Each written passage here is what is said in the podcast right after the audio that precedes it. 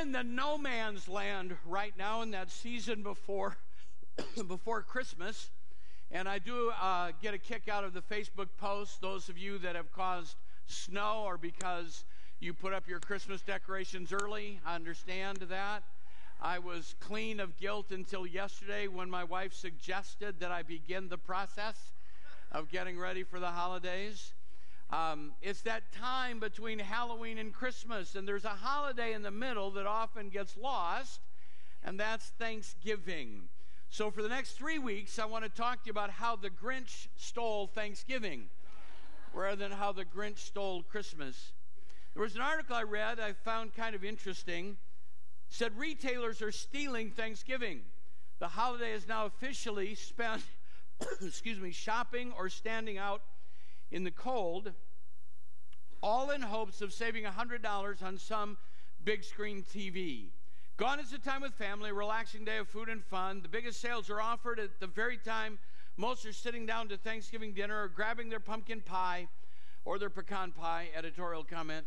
So many make the eating much earlier and rush out to make it to these sales. Unfortunately, there is no bah humbug meter available large enough to change this, but we strongly suspect retailers have put the Grinch in Thanksgiving.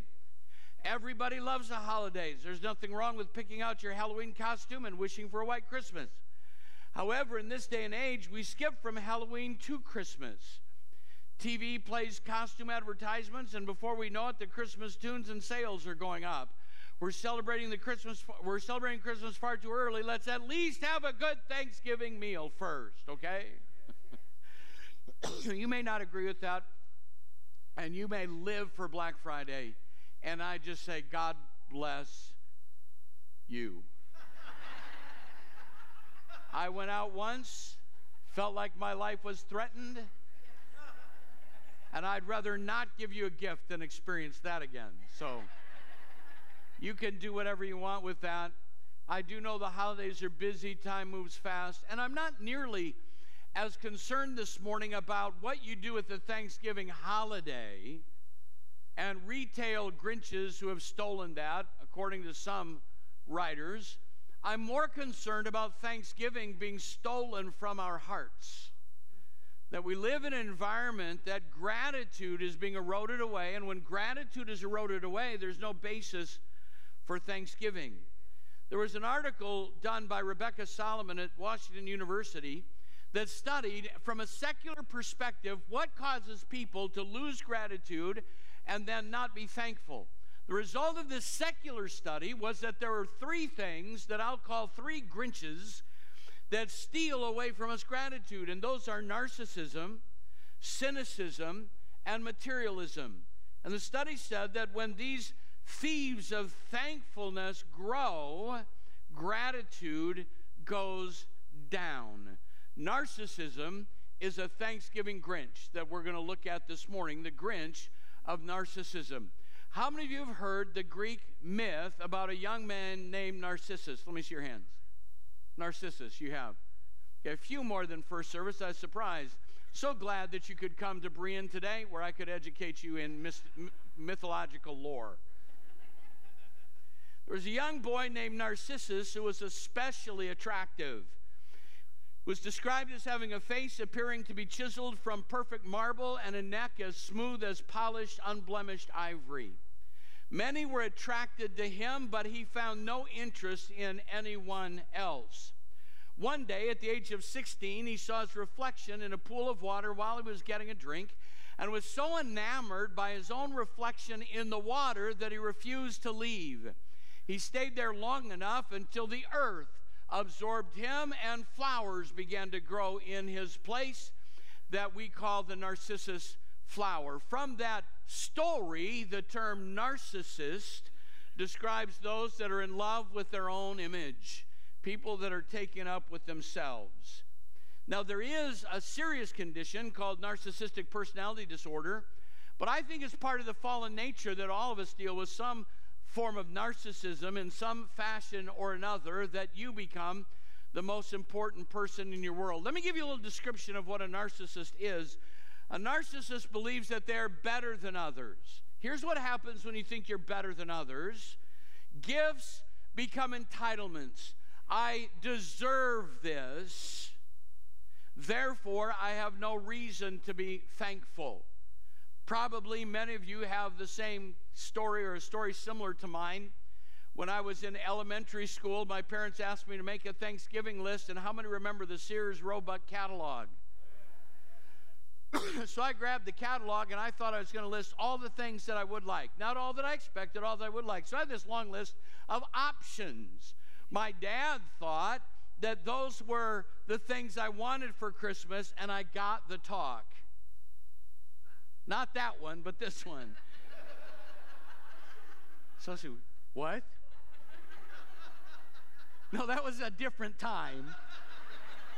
This talk was my dad said I was he was really poor growing up and he said we didn't even have a football to play football. We would take grass, stuff it in a sock and sew the end of it shut and throw that around the yard and so I don't want you to think and then I, it dawned on me. I was just okay, okay. I'm just now I'm just hopeful I don't get a sock full of grass for Christmas.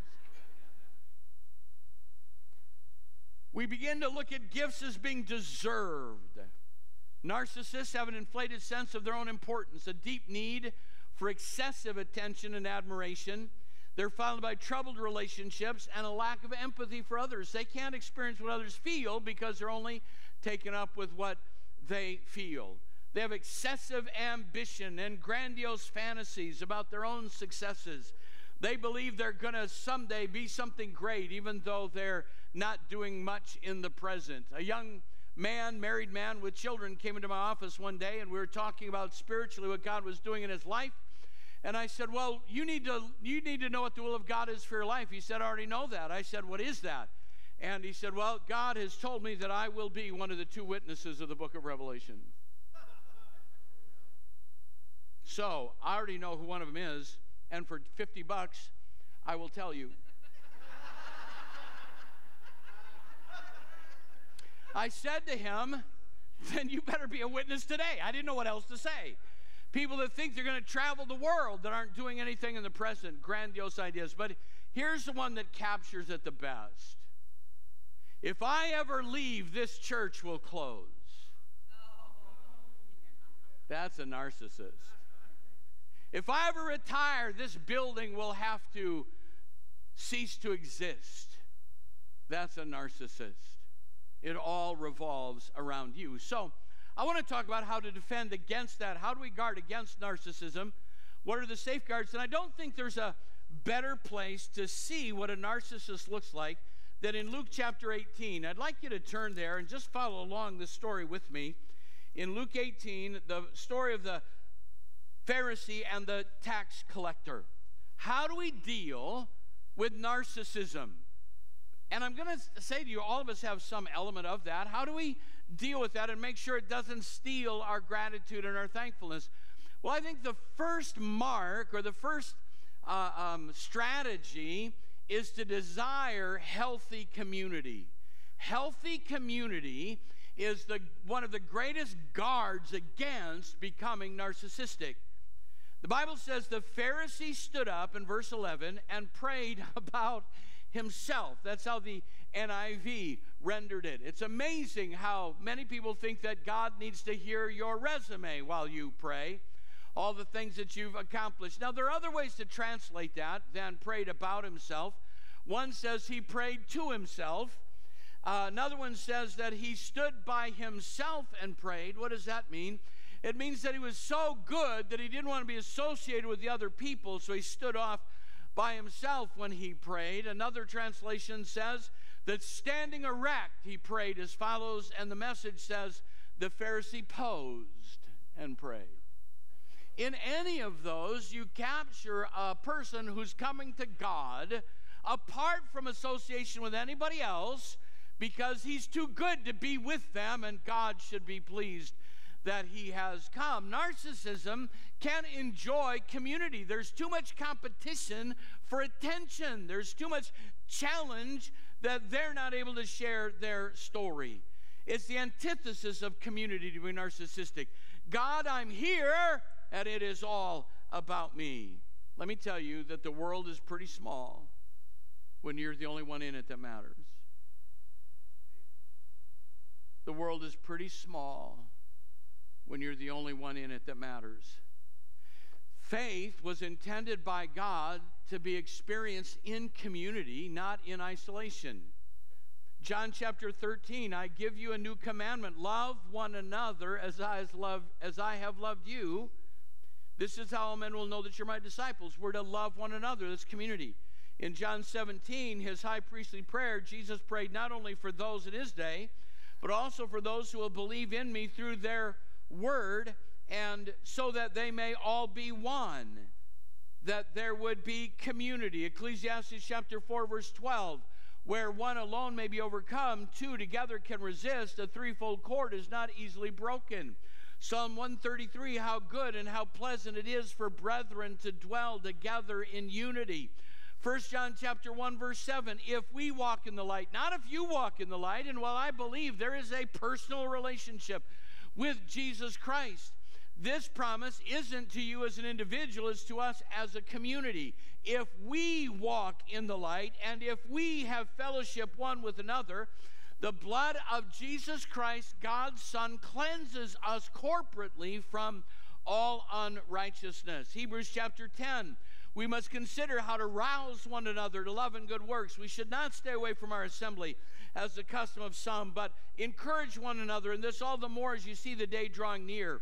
And Second Corinthians chapter 3, all of us with unveiled face on the uh, uh, on the glory of the Lord are being transformed into the image uh, from glory to glory as from the Lord who is the Spirit. In other words, together we're being changed. So the idea is God intended that faith be experienced in community, and I'm suggesting that community then challenges that narcissistic, self serving attitude. You can't live in community and it be all about you. You can't. You can't live in community and it be all about you. Think about the changes that happen in the normal progression of life. Some of you, how many of you are currently single? And, all right, how many of you are married? How many of you have no idea what I'm even talking about? I always get about half of you. I'm really, I'm not, I'm not really sure if I'm single or married. You better figure that out, okay, before you leave kind of get that settled.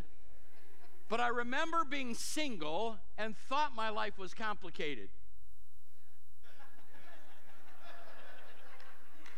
But when I was single, I really could kind of run my own life. Can I tell you, this is going an entirely different direction my wife's going from this morning, but it's okay. It's okay. When I was single and I was working at a golf course, I had this moment. I had gotten my first paycheck and I'm on my way home, and I stopped at Dairy Queen, and I had a slushy float, a cherry slushy float. I didn't have to, I felt so liberated in that moment. Nobody, I didn't have to, anybody's permission, and I had money to pay for it. It was like the cool moment. And then you get married.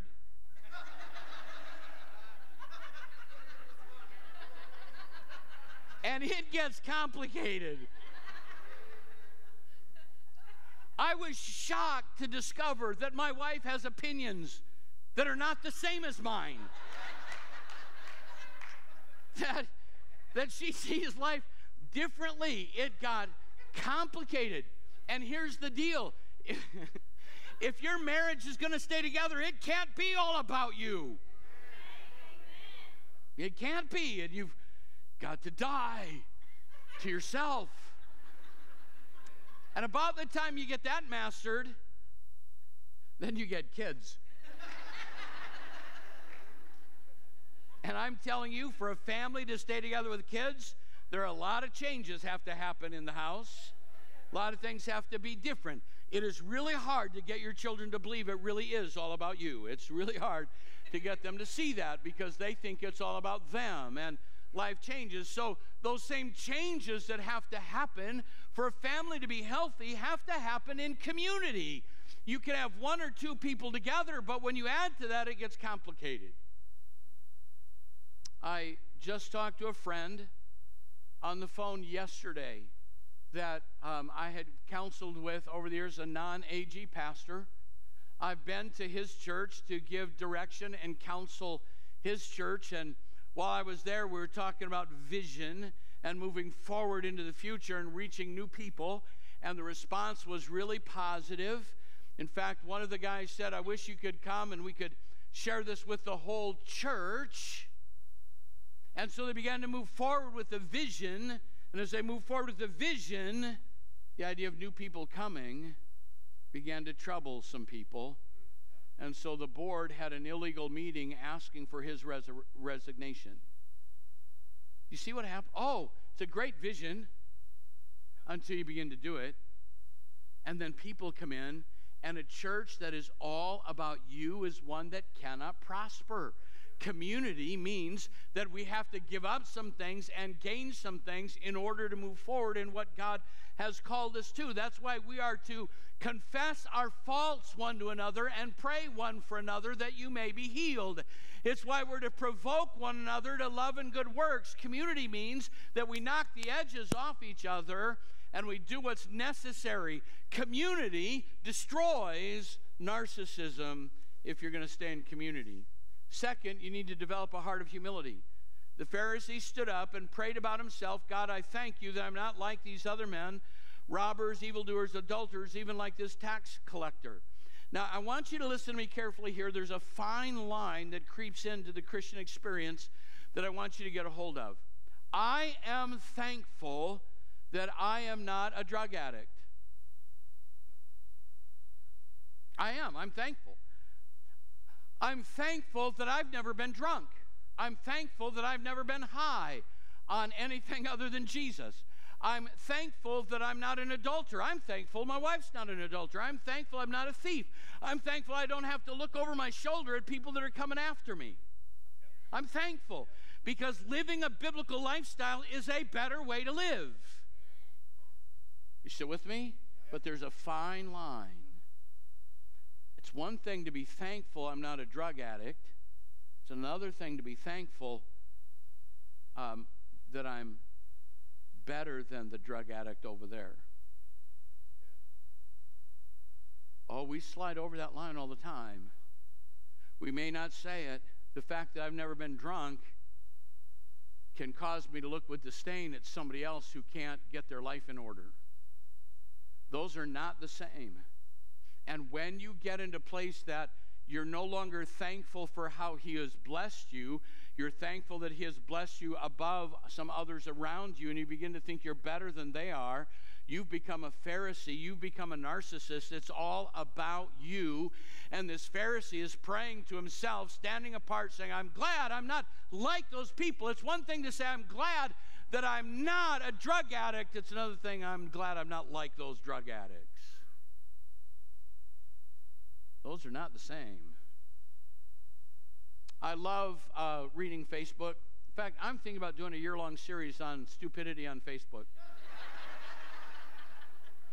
I love the meme that says, Facebook has never caused the blind to see, but it sure has caused the dumb to speak.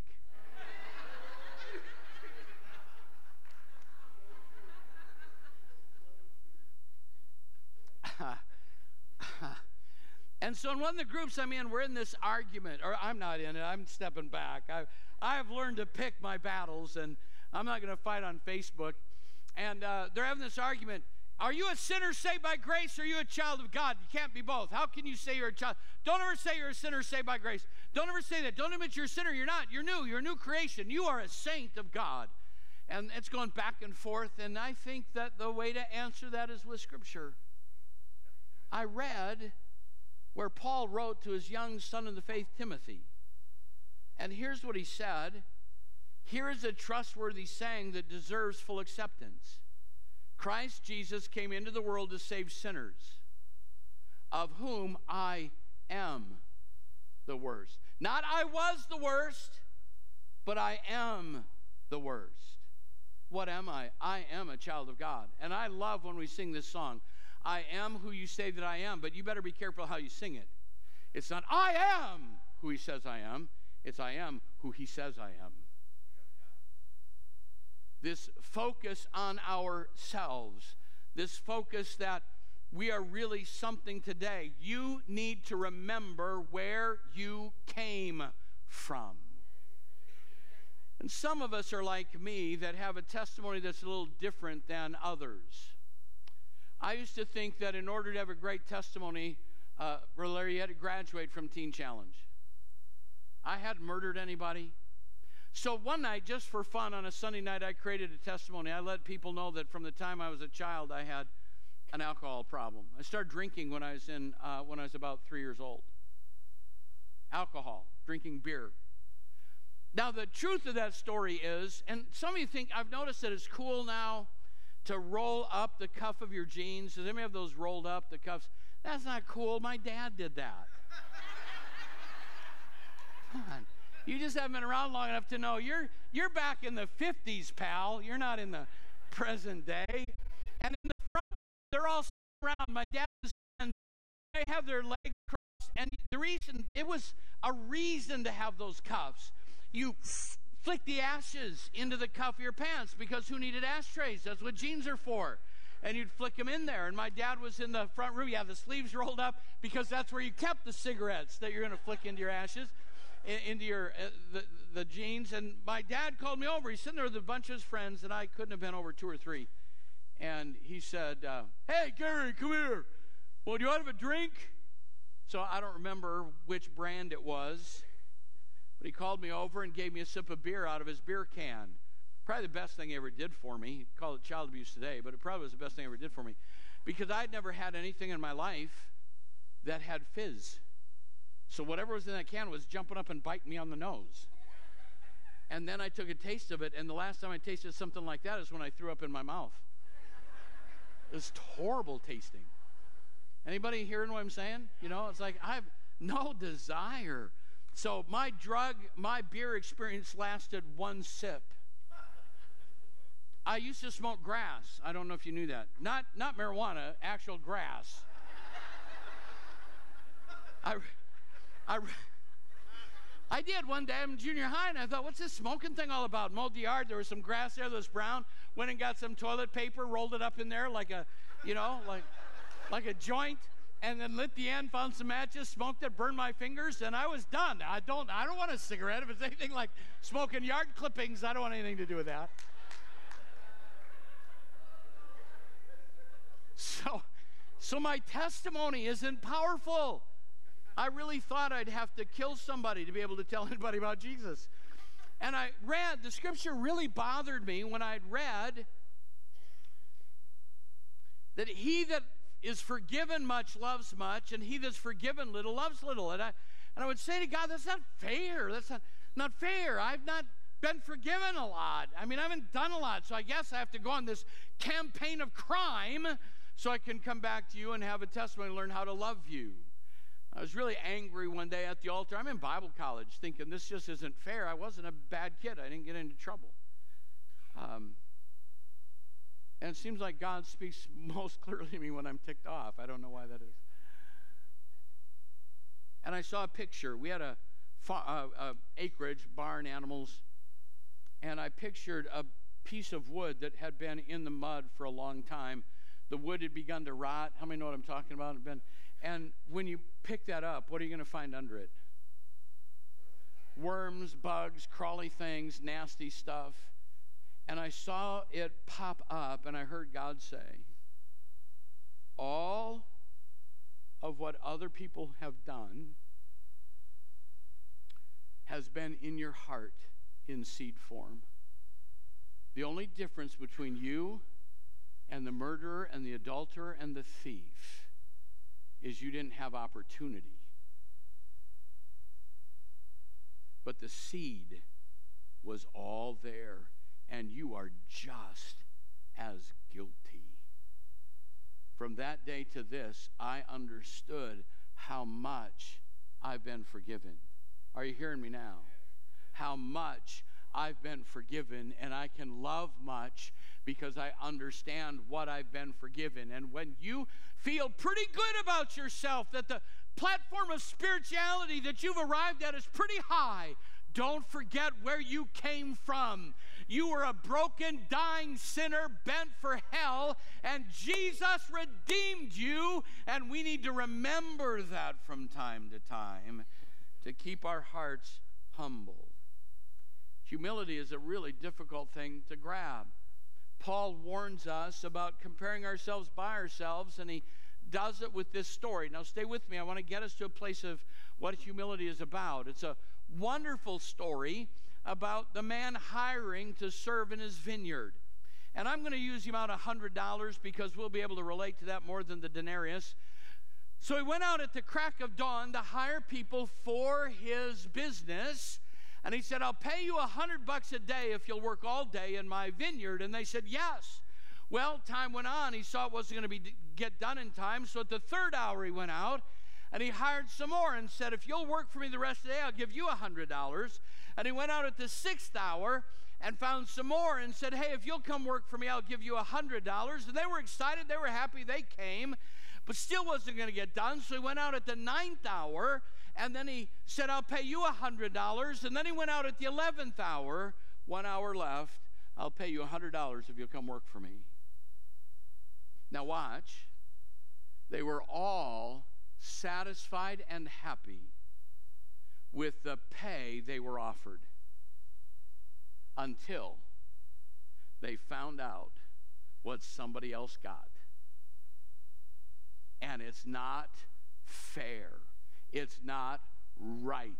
They don't have a right to be paid the same that I've been paid. I've worked all day long. And the problem we get, arrogance, narcissism, is when we begin to compare ourselves by ourselves and feel like somebody got a better deal. Look, you're, you were glad when he saved you. You were glad when he redeemed you. You were glad when he blessed you.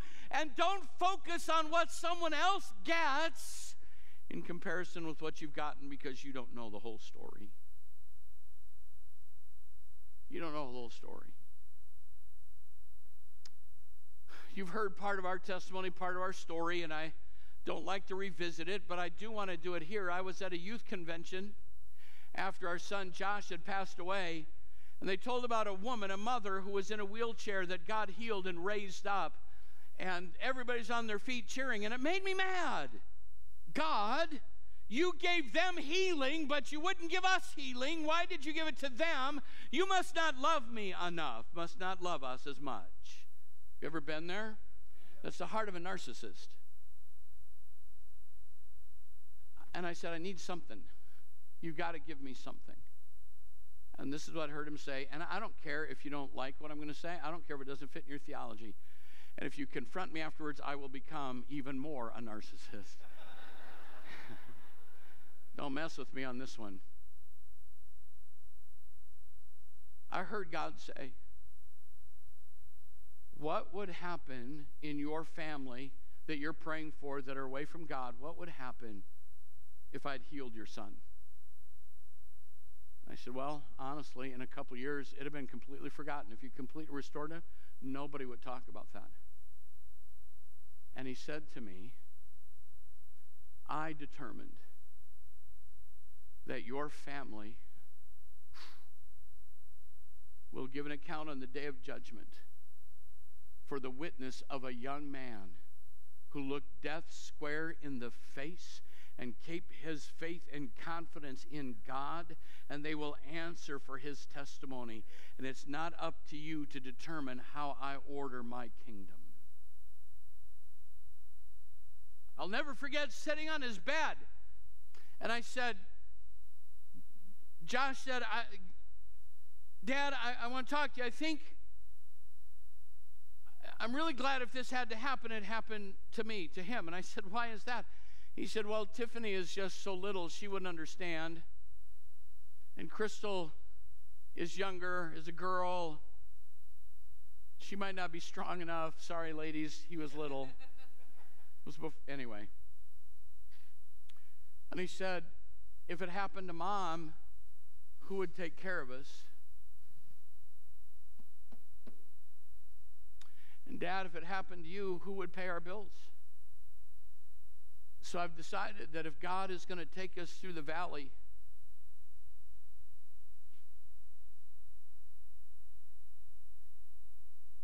He said, I'm glad He chose me. I don't know what world you're living in, but I understood humility in a whole new way that day. That it's not about us, it's about His purpose, it's not about our comfort, it's about His kingdom. And someday everything will make sense. But as long as you compare what someone else gets by what you get, you'll never have gratitude. And it destroys us because it's narcissism that says, You gave it to them, you owe it to me. Whatever hour of the day you started to work for Him, you were glad then. Be glad now. Be glad now.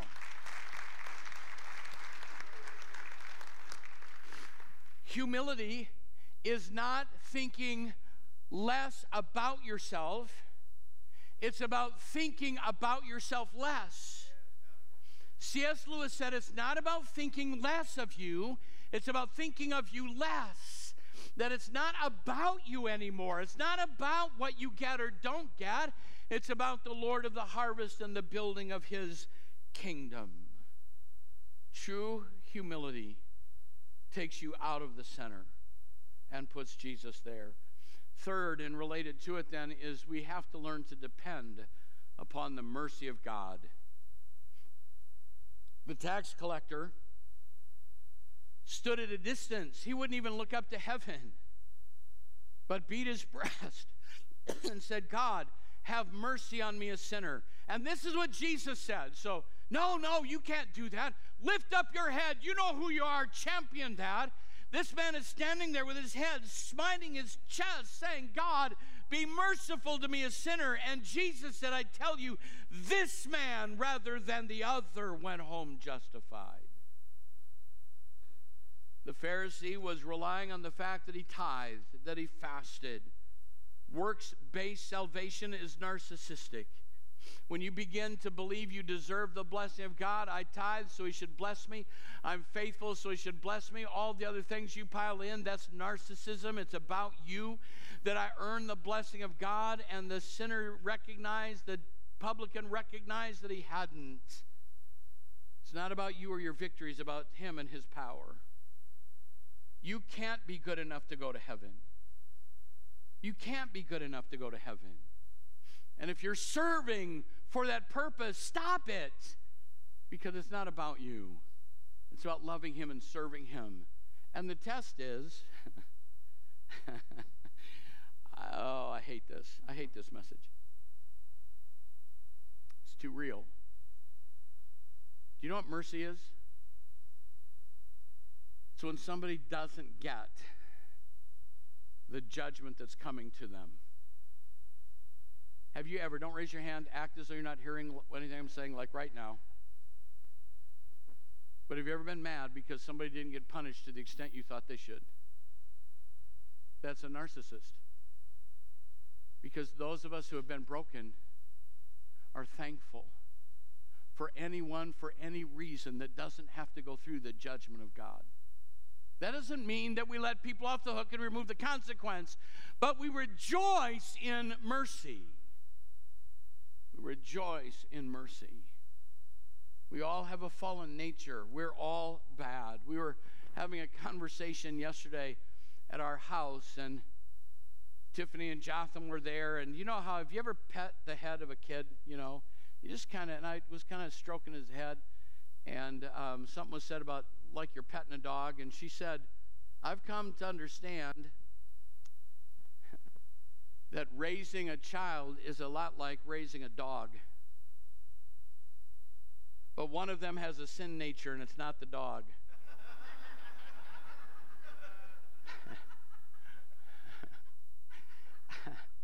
From the littlest.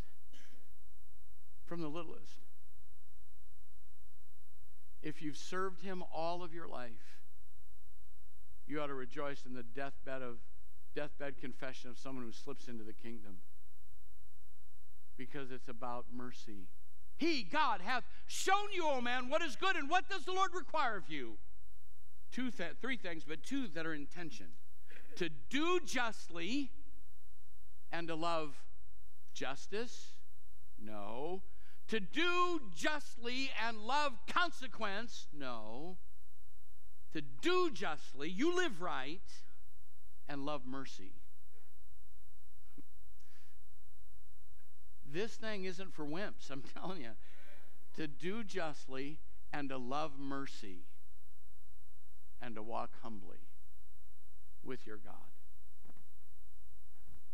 Oh, I, I, I, I, I, I, I can't tell you I'm good at that. Someone cuts in front of me in line. I want to love justice.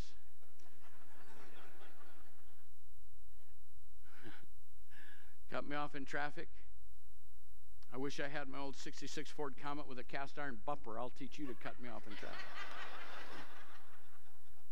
Is anybody hearing me?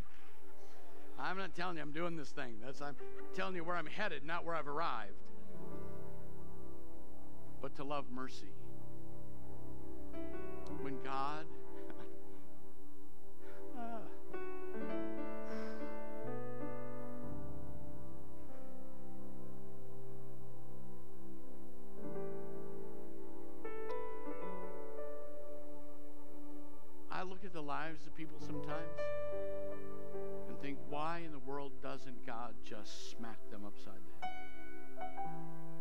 be glad to be his ambassador.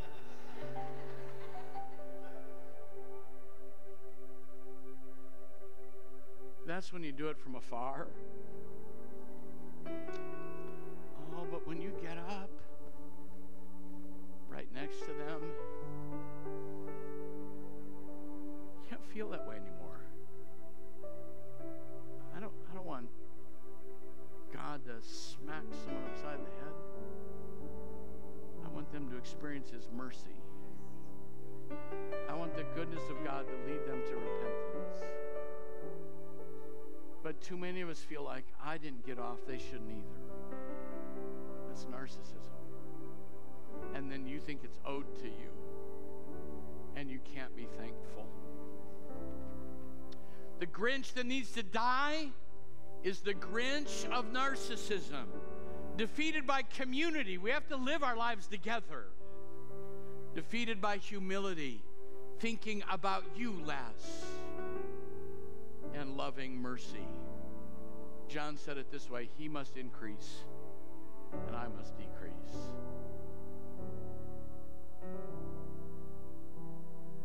So I'm going to give an altar call. To ask all the narcissists to come to the altar. You know what's funny about that? A real narcissist would come running. Oh, gather around, pray for me, pray for me.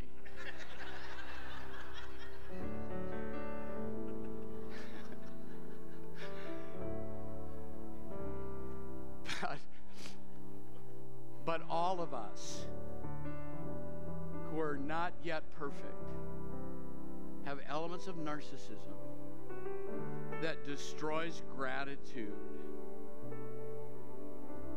that causes thankfulness to evaporate. So, for just a moment, I'd like for us to stand.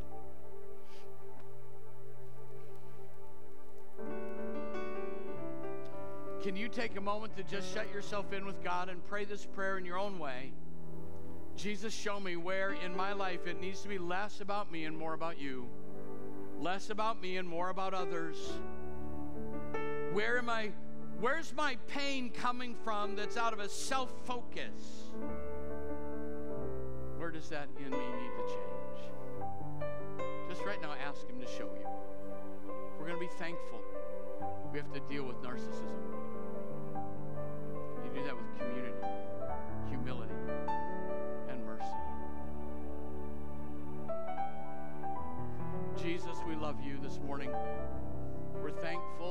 love us enough to talk to us.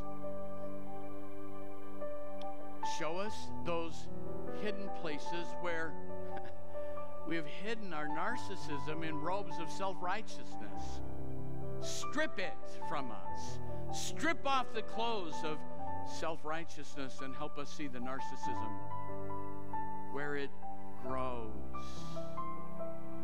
And let us become more like you.